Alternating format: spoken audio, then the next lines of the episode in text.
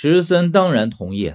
他说：“说不准我们以后也可以学着这样的手法来控制尸体。”哎呀，如果要真是那么容易，那纵尸也就不会这么神秘了。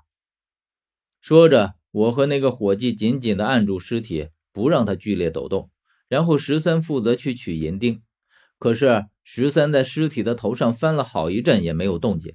我于是狐疑的看过去，却看到十三一脸惊讶的看着我说：“他头上没有银钉。”我听了一阵惊讶，当即否认道：“这怎么可能？啊我刚才明明看到的，就钉在百会穴上。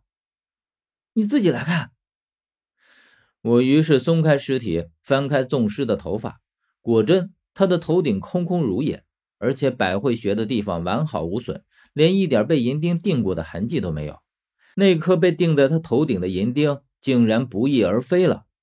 我自言自语道：“这怎么可能？”就在这时候，我听见那个伙计朝我们说：“十三爷，这尸体在流血。”他已经松开了尸体，站在了一边。我只看见他的双手满是鲜血淋漓，而我再看向那具尸体，只见血就像泉水一样。在他的手心和脚心，还有心口流出来，而且竟然是鲜血。可是他的身体里哪来的鲜血？这明明是一具尸体呀！啊，怎么会这样？可是没人回答我。十三也是看出了神。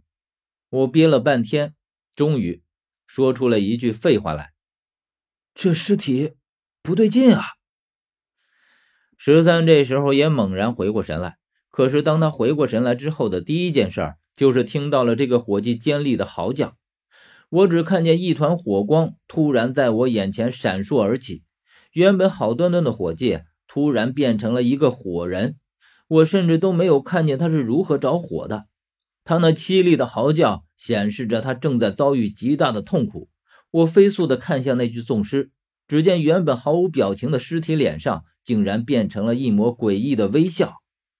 难道是因为这具尸体的缘故？可是为什么？为什么那个火炬会着火？我也碰了纵尸，为什么我就没事呢？是血！我看着地上如同火焰一样的鲜红的血，只有那个火计碰了这些血，而且只是不一会儿的功夫，它就燃烧了起来。这个火计在石塔间胡乱地冲撞着，可是这里空间狭小，它连续好几次都撞在了石塔上。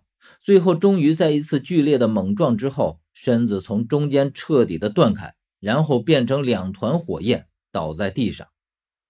顿时，一股焦臭扑鼻而来。这变故就发生在电光火石之间。明明刚刚还活生生的一个人，明明刚刚还活生生的一个人，转眼之间就已经变成了一团焦炭。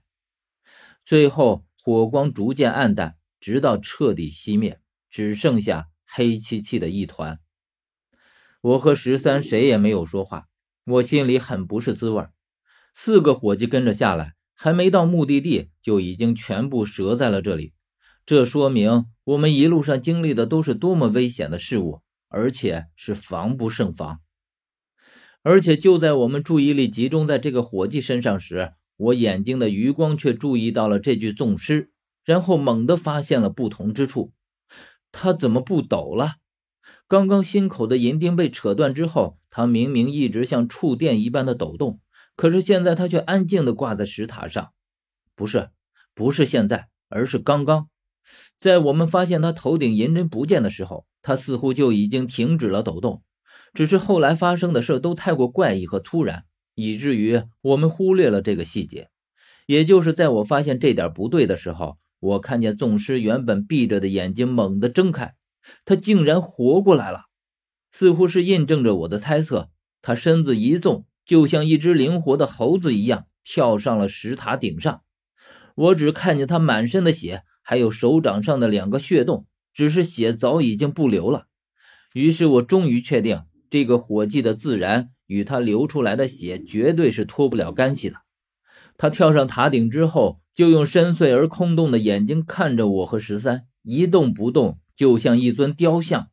十三咬牙说道：“我非将他挫骨扬灰不可。”说着，十三就要爬上石塔去，我急忙拉住他：“十三，冷静一些。”可是十三已经彻底红了眼。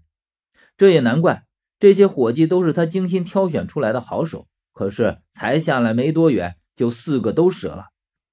他们不是工具，而是四条活生生的人命，眼睁睁的看着他们就这样不见了，任谁心里都不会好受。